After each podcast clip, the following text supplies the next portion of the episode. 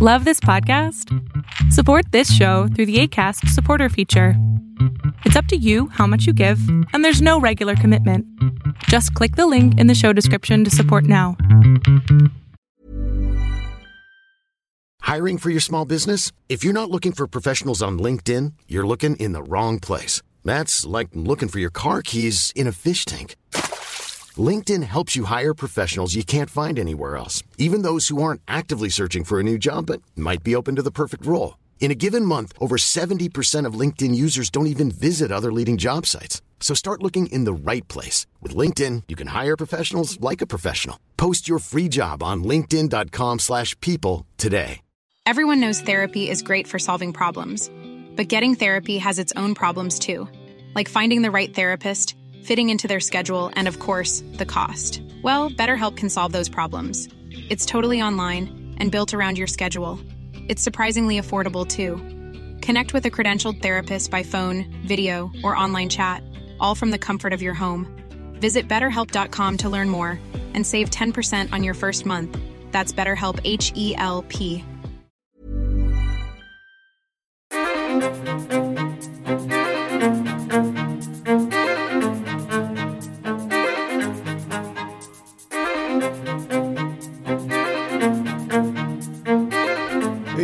welcome to another new episode of Undying Light. I'm your host, Pastor Alex. And once again, we're back at it with another new episode. Except, this is the second time I have recorded this episode. And the first time I recorded it, I got about 25 minutes in, and then I went and did my playback, and I sounded like I was in a tin can again. And so I had to try to do a whole bunch of edits to it, couldn't get it to be fixed. Tried to remove any reverbs or any echoes. Nothing would fix it. Still sounded like I was in a can, tin can. I could change my pitch and make it seem like I was really low in this tin can of echoing, and oh, it just drove me nuts. So scrap the whole thing and start fresh. So, all right. So we're in Matthew 18. We're gonna we're pretty much right in the middle of it today. We're gonna look at the parable of the lost sheep and then we're going to look at if your brother sins against you. And so we're going to talk through these two sections. They're verses 10 through 20. Next week, we're going to look at 21 through 35, which is the parable of the unforgiving servant. And we're going to finish that off in chapter 18 next week. So that's the context for today's episode. That's what we will be focusing on here. Um, the only housekeeping tips I have uh, we are going to do a Rantathon 2023. It will drop on New Year's Day 24, and we will have um, a whole show dedicated to just covering topics. We'll probably deal with some of the progressive movements, uh, services, and issues and things like that that have come up this year. We'll talk about um, obviously some false teaching and, and some really weird stuff and everything that we've seen. Uh, and then we'll talk about some of the social issues that we've started to discover and unpack within this year. So, uh, those are two of my main topics. I'll probably come up with some more between now and the time I record, but um, I'm hoping that will be kind of the jumping off point. And I, I don't know if I'll get a guest. Um, I'd like to, but it's not. It doesn't always happen. So if I don't, probably be a shorter episode.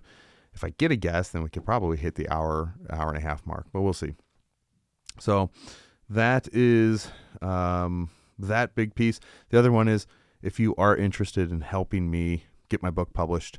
Um, shoot me a message on Instagram. You can hit the link in my bio on Instagram. It takes you right to the Give Send Go page, and you can drop a few bucks in there if you are, um, you know, willing to help support that. Uh, all the proceeds for that will go to the publication of the book, so I won't take anything myself. And um, but the goal is to have that wrapped up here soon. I want to get it edited and get the illustrations complete, and uh, get uh, get it available if you desire to read it. So, uh, other than that, um, I just I'm so mad at, GarageBand for just like it just like ruined my whole afternoon. I was so I, I really enjoyed the content that I had in the last episode. Now I have to redo it all again. But here we are. We're going to get into Matthew 18, beginning here with the 10th verse. See that you do not despise one of these little ones, for I tell you that in heaven their angels always see the face of my Father who is in heaven. What do you think? If a man has a hundred sheep and one of them has gone astray, does he not leave the ninety nine on the mountain and go and search for the one that went astray? And if he finds it, truly I say to you, he rejoices over it more than over the 99 that never went astray.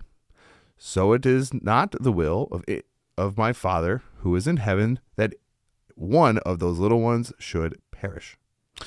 Verse 15 If your brother sins against you, go and tell him his faults between you and him alone. If he listens to you, you have gained your brother. But if he does not listen, take one or two others along with you, that every change, every charge may be established by the evidence of two or three witnesses. If he refuses to listen to them, tell it to the church. And if he refuses to listen to even the church, let him go let him be to you as a Gentile and a tax collector. Truly I say to you, whatever you bind on earth shall be bound in heaven, and whatever you loosen on earth shall be loosened in heaven. Again I say to you, if two of you agree on earth about anything they say, it will be done for by them by my Father in heaven. For where there are two or three are gathered in my name, there I will be among them. All right, so we got a lot going on here in these few verses. Uh, we've got this parable of the lost sheep, pretty straightforward parable, but it does signify a few things that we will be talking about. Uh, and when your brother sins against you, the first couple verses are pretty much cut and dry. They are what they are. But those last few verses can often throw some people for a loop. So we are going to crack into it and uh, see what we can pick out uh, the text and see what we're getting here. So we start here with uh, verse 10 See that you do not despise one of these little ones. So basically, you are to not cause a little one to sin. Now, a little one can be interchangeable for a young child, a young person. It can also even be a young believer, a new believer, or a weak believer, somebody who's still fresh in their faith, if you would. The call of a Christian is not to cause another one of us to sin do not cause a fellow believer to sin. This goes back to verse 6 that we talked about. Now, we should also make note, too, that the first couple of sections of chapter 18 are a carry in. Uh, these verses are a continuation from those, I should say. So, verses 10 and through the end of the chapter really are all in, wrapped up in the first few verses of chapter 18. So, it's one continual thought. There is no time gap, there's no lapse or anything. So, this is one big piece. And it's helpful for us to read it in that aspect because Jesus continuously is talking about sin and he's doing so from various aspects. Remember, last week we talked about the extreme uh, take uh, that Jesus has on re- removing sin from your life. And so he tells you to cut off the members of your body that are causing you to sin your arms and your feet, your eyes, things of that nature.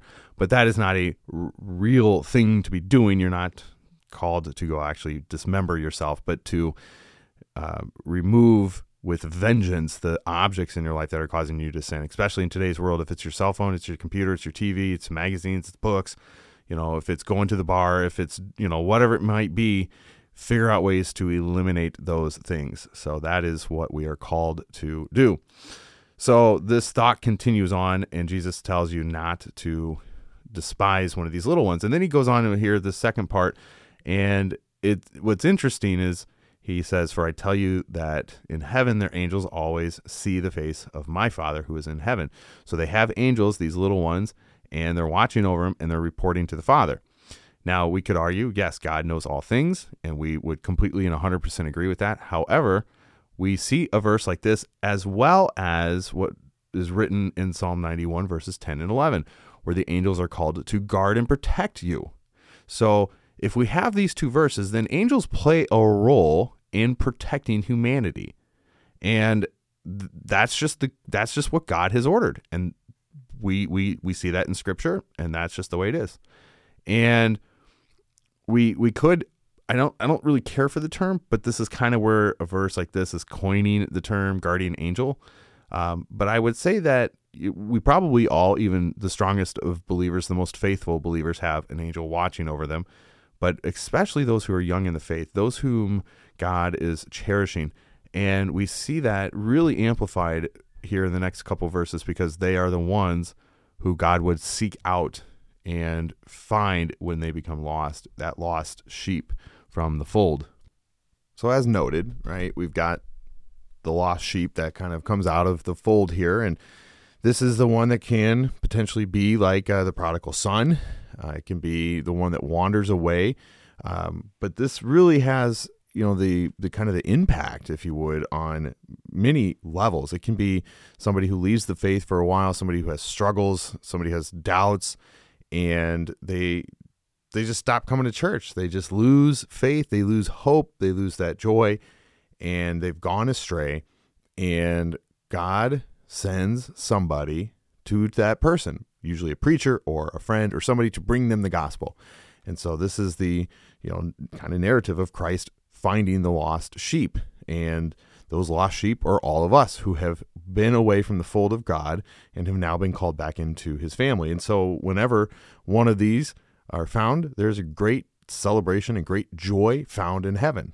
And as well, it should be in the church when we have uh, sinners coming into the church and they're giving up those sins and turning their lives to Christ and worshiping and following Jesus, those are celebratory moments. And I don't think the church really um, pays enough attention to those those very important times in a person's life. And it's very important for the church to recognize that it takes a lot for a person to step in off the streets and admit they're a sinner and give themselves to Christ. It really does. It, it, it gives it, you're, you're giving up everything, and the church I think sometimes kind of underplays that a little bit. And I I would love in my church to have people coming in off the streets and never hearing the gospel before, and then you know just kind of throwing themselves down at the mercy of Christ. And I think that would be the greatest moment uh, to to celebrate. So that's really you know the lost sheep kind of in a nutshell it's it's again cut and dry it's pretty um pretty straightforward with how the uh, the text is rendering itself right? Christ goes out and finds his lost sheep the lost people the lost brides of christ. And so however you want to chop it it's pretty cut and dry. Um and then we move on here to verse 14 so uh, it is not the will of my father who is in heaven that one of these little ones should perish, right? So there's the argument that God wants all people to come to know him, and that's demonstrated through scripture. God desires all people to know him and to believe in him and to trust in him and to worship him. And yet we find ourselves over and over again running into the complications of that not coming to fruition because people have hardened their hearts and they've turned themselves away from Christ and they've turned themselves away from the promise of the gospel and they've turned themselves into and towards their own sin. We see it with Pharaoh in, in Exodus, right? He hardened his heart. God even hardened his heart to demonstrate his power to Moses and the Israelites. And while we would argue that God can do this to all people, people also have the ability to harden their heart because, you know, I don't want to get into that whole like discussion of free will because we don't have free will when it comes to a monergistic religion that Christianity is. It is God doing the work. He's the one who is coming to us, He's the one giving us the faith. However, we have the ability to to walk away from the gospel and the promise. We have the, the ability to uh, forego it, to uh, deny it, reject it, ignore it. We have those powers. And so that's not to say that the gospel is weak when it comes to man's heart. It's just simply that if a man has his heart hardened, the gospel is just not going to do anything to it. The the Holy Spirit isn't going to waste his time in that moment and move on. Now, it could take over years and years the softening of that and finally somebody coming to Christ, know Christ. That could very well happen. But in the very one single time moment that a gospel is preached and the Holy Spirit is moving and that person has a hard heart and just flat out rejects those promises, that's not the fault of the Holy Spirit, that's the fault of the man or woman. So it is not that the man or woman is in it has more power because they don't. What it is symbolizing is the Holy Spirit knows whom is going to receive the faith. You know, that that's just God knowing all things. And so if this person has a hard heart, they're not going to know Christ in the way that we know him. And that's just the way we look at it. So we understand that while God desires none to perish, that there will be some that do because they have hardened their heart. And if not just some, but many. You know, Jesus makes that statement that broad is the path that leads to destruction and many are on it. Those are those are the people who've hardened their hearts. God doesn't want them to perish because if we go all the way to Matthew 24 and 25, we see the you know especially in 25 we see the conclusion of judgment day and we see that jesus is ushering the sheep into eternal uh, glory and the goats get ushered into the lake of fire the eternal lake of fire where that and it says that was prepared for the devil and his angels this wasn't prepared for man that was the the eternal punishment wasn't a a thing that god devised and thought before he created earth that he was going to create an eternal tormented place for all unbelievers to spend their time. That's at the fault of man. With sin and death entering the world, that is the fault of man to place himself there. And we can't blame God for it. It is our fault for those who go there. So, this is why the preaching of the gospel is so vital that we go out and we preach and we preach and we preach and we share it with as many people as we can and we talk about it and we showcase the, the love and mercy of Christ to as many people as we can. So, uh, I read verses 15 through 20. So let's look at these here. So if your brother sins against you, go tell him your fault. So these few verses here, verses 15 through 17, are pretty straightforward, cut and dry. Um, your brother sins against you, you go and tell him your fault. If he rejects you, then you take a couple uh, others with you. And if that still is rejected, then you go to the church. And if he rejects the church, let him be to you as a Gentile and a tax collector. Basically, just cast him off forget about him. You know, he's excommunicated. He is done. And so, if you are, you know, if, or if your brother has sinned against you, then you can take that to him and say, "Hey, look, you know, you you did this, and it really hurt me, and I'm, I want to see, you know, us be reconciled in this situation, and I want to forgive you, and I want you to forgive me." And see, oftentimes when uh, somebody sins against you, it's you know sin sinning really is a one way street, right? Um, but it is okay for you to say I forgive you for what you've done to me, and that's actually what we are called to do. Especially if we if we remember in the Lord's prayer, you know, we read through that and it says, uh, "Forgive me as I forgive others." We need to be forgiven as much as we need to forgive others. We should be at the forefront of the forgiveness aspect. It is the Christian's duty to take our faith and shine that out. Say, you know what? We may never talk again. We may never have a relationship again. This may this may divide us to the very end, but I forgive you. And and maybe one day you can forgive me and you can forgive yourself. But I forgive you and I want you to know that. See, forgiveness doesn't mean that all things are just going to be a okay in the world, and forgiveness doesn't mean that you're going to um, just f- be all la di da afterwards right? Forgiveness simply means I have taken your debt that you owe me and wiped it clean. I don't I no longer hold anything against you. You are free from that. And so it's important for us to seek reconciliation. It's important for us to seek the the aspect of your brother to uh, to repent of his sins and ask for forgiveness, but it is also equally important for us to forgive that person because that torment and that pain sits in their soul and it is something that is going to torment them. So, by all means, please take the opportunity and forgive them first. That's how we start with reconciliation. And that's how we bring a brother or sister in Christ to repentance is by showing them that their sin is not out of the fold of the forgiveness of Christ. Everything under the sun can be forgiven except the disbelief. If you don't believe in Christ and you are asserting that Christ and his works are nothing more than the devil himself, then you are sinning eh, and you're committing unforgivable sin. And that's not to I mean that that's the that's what it's to be. There's nothing that you can do uh, outside of seeking for repentance upon that. But for those who are at that stage, they're long past the desirement of seeking forgiveness from God. So, pretty cut and dry there. Those few verses, nothing uh, extensive. I like though how it kind of progresses. Right, if you if your brother sins against you, go and tell him your fault. And if he listens, you've gained a brother. But if he does not listen, then you must take a couple others. So if your brother rejects your offer of forgiveness, you have to bring people as witnesses to that and you have to repeat the situation. You have sinned against me, I forgive you. And this account must be taking place. There has to be evidence for these other people who are with you now. Then, if that is still rejected, then you take him to the church and you let the church be the judge of it. And if the church is seeing that this sin is maybe some sort of catastrophic sin, uh, and I'll give an example here in a minute, um, then that person be excommunicated. So on uh, Twitter, where all of this unfolded earlier this year, um, there's a couple individuals in the LCMS who are no longer a part of the LCMS.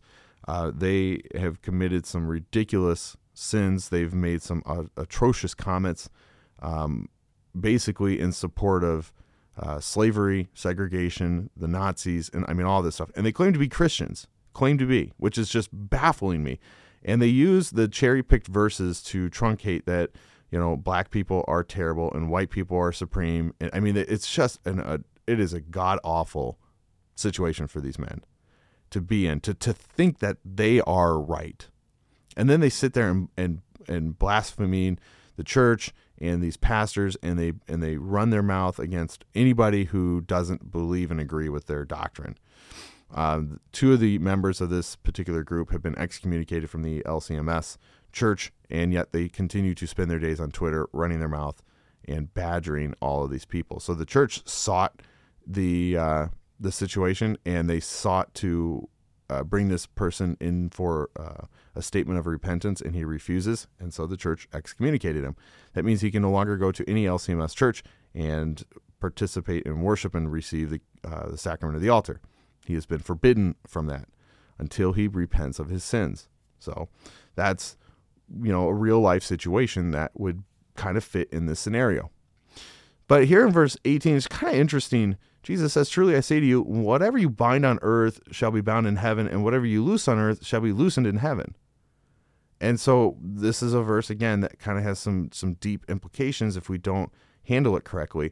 This is not talking about whether we can name something a sin or not a sin, or allowing us to take something that God has labeled to be sinful and deem it not sinful. For instance, homosexuality. Um, I think I've mentioned it before on the podcast, probably a while back. But when I was looking for seminary schools years back, I was uh, visiting a ELCA school at the time, and so yeah, you'll have to forgive me for that one. But I thankfully didn't go there. However, I w- did a campus visit, and um, I was talking with a campus pastor, and I asked him. I said, "How do we reconcile?" You know, some of these verses that kind of stand in contradiction to what you preach and what you believe. I said, I'm not concerned about the Old Testament. I really want to look at what Paul writes in Romans chapter 1 and 1 Corinthians chapter 6. I said, those are two sections that really uh, lay out the, the you know, kind of notion that homosexuality is A-OK, right? It, it, it basically says it's not, and yet you're telling me that it's okay. So how do you handle that? And he made this, you know, atrocious – uh, argument that went back into Leviticus and talked about wearing two clothes or wearing clothes with more than two fabrics and eating shellfish and all that. I mean, all, I mean, he just went on and on and on about Levitical laws. And I said, no, I, I want to know about these passages in the New Testament. I said, I'm not concerned about the Old Testament. I understand its placement. The New Testament is my focus. And when you have Paul telling you that these things are forbidden sins, and yet here you are celebrating these sins, how do you reconcile that? And he used a verse very similar to this here in verse 18, but he quoted Matthew 16 on it that you know the office of the keys, and basically he was asserting himself that being a pastor he can determine what is sin and what is not sin, and that's not what the Bible is telling you. God says this is what sin is, and as a pastor you are to say this is what sin is. You echo that.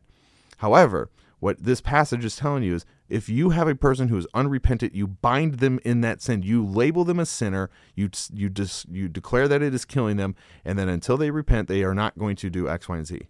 If I had a person in my church that was complete that was committing heinous, uh, ongoing sin and would not repent from that, I can I can first initiate a stopping of their partaking in communion. If they continue to do so, then the council and the church and myself can make a decision whether to excommunicate them or not. Those are extreme situations. However, you can bind a person in that sin and you can prevent them from partaking in certain aspects of the divine service if they will refuse to repent.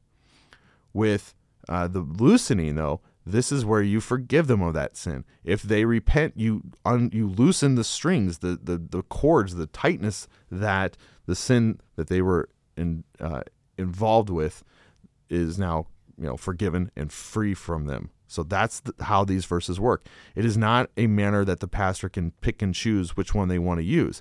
That's not these verses. And so, you know, I was very adamant about this conversation with that pastor, and he's, you know, he's like, oh well, you know, I, I really hope you come here to school because I'd really love to have these debates with you. You really seem to know what you're talking about, and and uh, but I gotta go. I gotta go do this and that or whatever. So, and then th- it, when I visited, I would admit I was pretty much at the height of my Calvinistic positioning. So I mean, I was just gung ho hammering him on the low hanging fruit. But the problem I feel like with the church is really more so just has forgotten that there are other sins out there than the uh, the sins of the LGBTQ. There are many other sins out there than than that. And yes, while heinous and a good low hanging fruit for the church to beat up on, it shouldn't be the focus of the church entirely to spend all of its waking efforts on badgering these people. We need to be a haven and and offering the gospel to these folks. And maybe they will renounce their sinful lifestyles and repent and turn to Christ. But we have to first be a place that we can preach the gospel to them. I'm not stating that the church needs to affirm or accept it, but we need to be a place of refuge. That is the church. It is a place that these people can seek safe harbor, but they must be told the harsh truth that their sin is going to damn them. Their sin will kill them, and they will spend all eternity in hell. And if they repent, then Christ will forgive them, and they can live, you know, eh, live towards Christ. But they will still struggle. Obviously, they will struggle in this sin. This is a you know a burden. And it's just like any addict, right? You can forgive an addict of alcohol, or pornography, or any of these other things, drugs, whatever it be, gambling. You can forgive them of those sins. But yet, there will be the temptations out there that are going to grind on their soul every single day. So we have to be very, I, I think the church has to be more gracious while still being firm. We have to assert that there are just some things that we have to deal with in, in bringing back the gospel to these the individuals. And sometimes that might seem like it's affirming or accepting, but it's not. We have to be a place of safe refuge. We have to be a place where they can come and, and be open and honest with themselves, but also hear that Christ is condemning them in their sins and that if they repent, they will be forgiven. So the the the mantra of it is, right, we we want to offer Christ forgives you of your sin, but you can't live in habitual sin. The, it, it can't be just Christ forgives you of your sin, go on, keep sinning.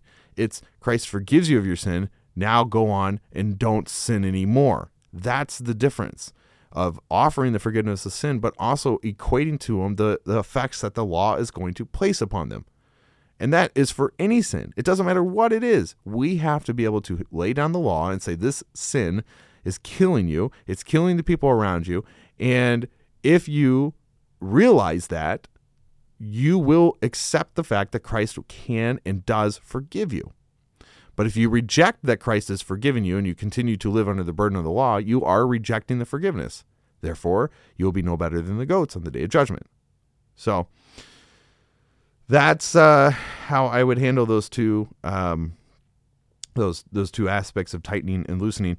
Uh, he concludes this out. He says, "Again, I say to you, if two of you agree on earth about anything they ask, it will be done for them by my Father who is in heaven." So 19 is kind of one of those interesting verses, right? It's but it's not a you know oh uh, you know honey I think we should get a Lamborghini and she says yeah absolutely let's pray about it and then we should get a Lamborghini.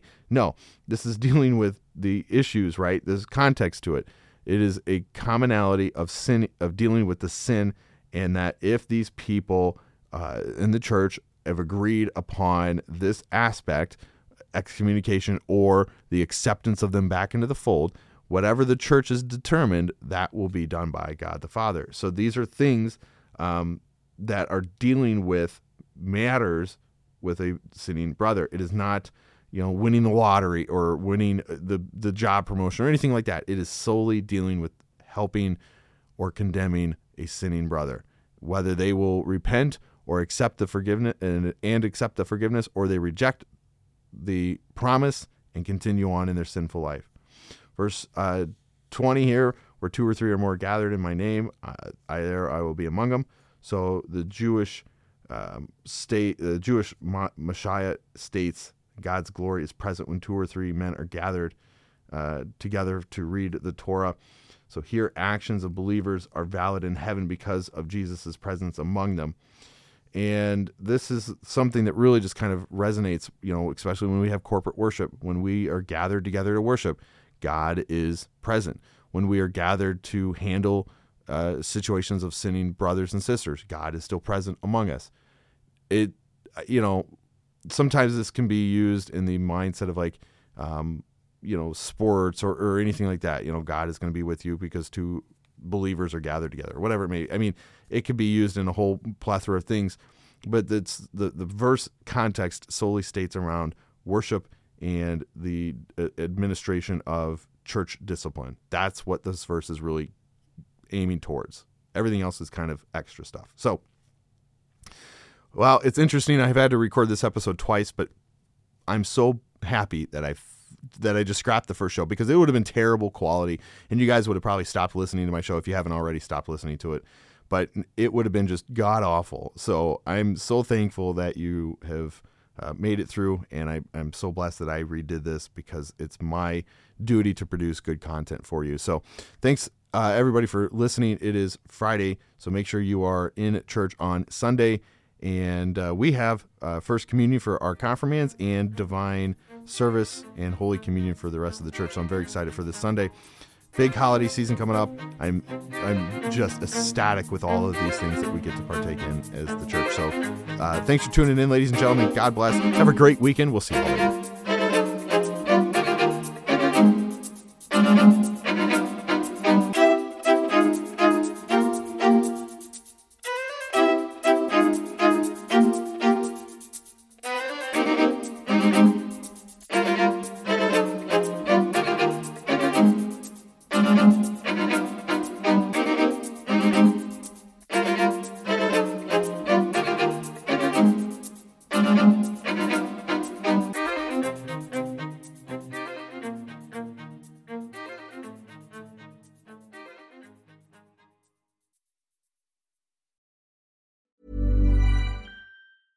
Planning for your next trip? Elevate your travel style with Quince. Quince has all the jet setting essentials you'll want for your next getaway, like European linen, premium luggage options, buttery soft Italian leather bags, and so much more. And is all priced at 50 to 80% less than similar brands. Plus, Quince only works with factories that use safe and ethical manufacturing practices. Pack your bags with high-quality essentials you'll be wearing for vacations to come with Quince. Go to quince.com/pack for free shipping and 365-day returns. Confidence starts with loving who you are. And when your skin feels nourished and glows on the outside, you naturally radiate confidence from the inside. Give your skin a glow up with Osea's clinically proven Mega Moisture Duo. This ultra hydrating body care features two of Osea's best sellers, Undaria Algae Body Oil and Undaria Collagen Body Lotion. These seaweed powered heroes use skincare level ingredients normally reserved for your face for results you can see and confidence you can feel. Osea has been making clean, clinically proven seaweed infused face and body care products for over 28 years. This luxurious skincare is vegan, cruelty free, and climate neutral certified, so you never have to choose between your values and your best skin. Glow from the inside out. Get 10% off your first order with code GLOW at OseaMalibu.com. That's O S E A Malibu.com code GLOW.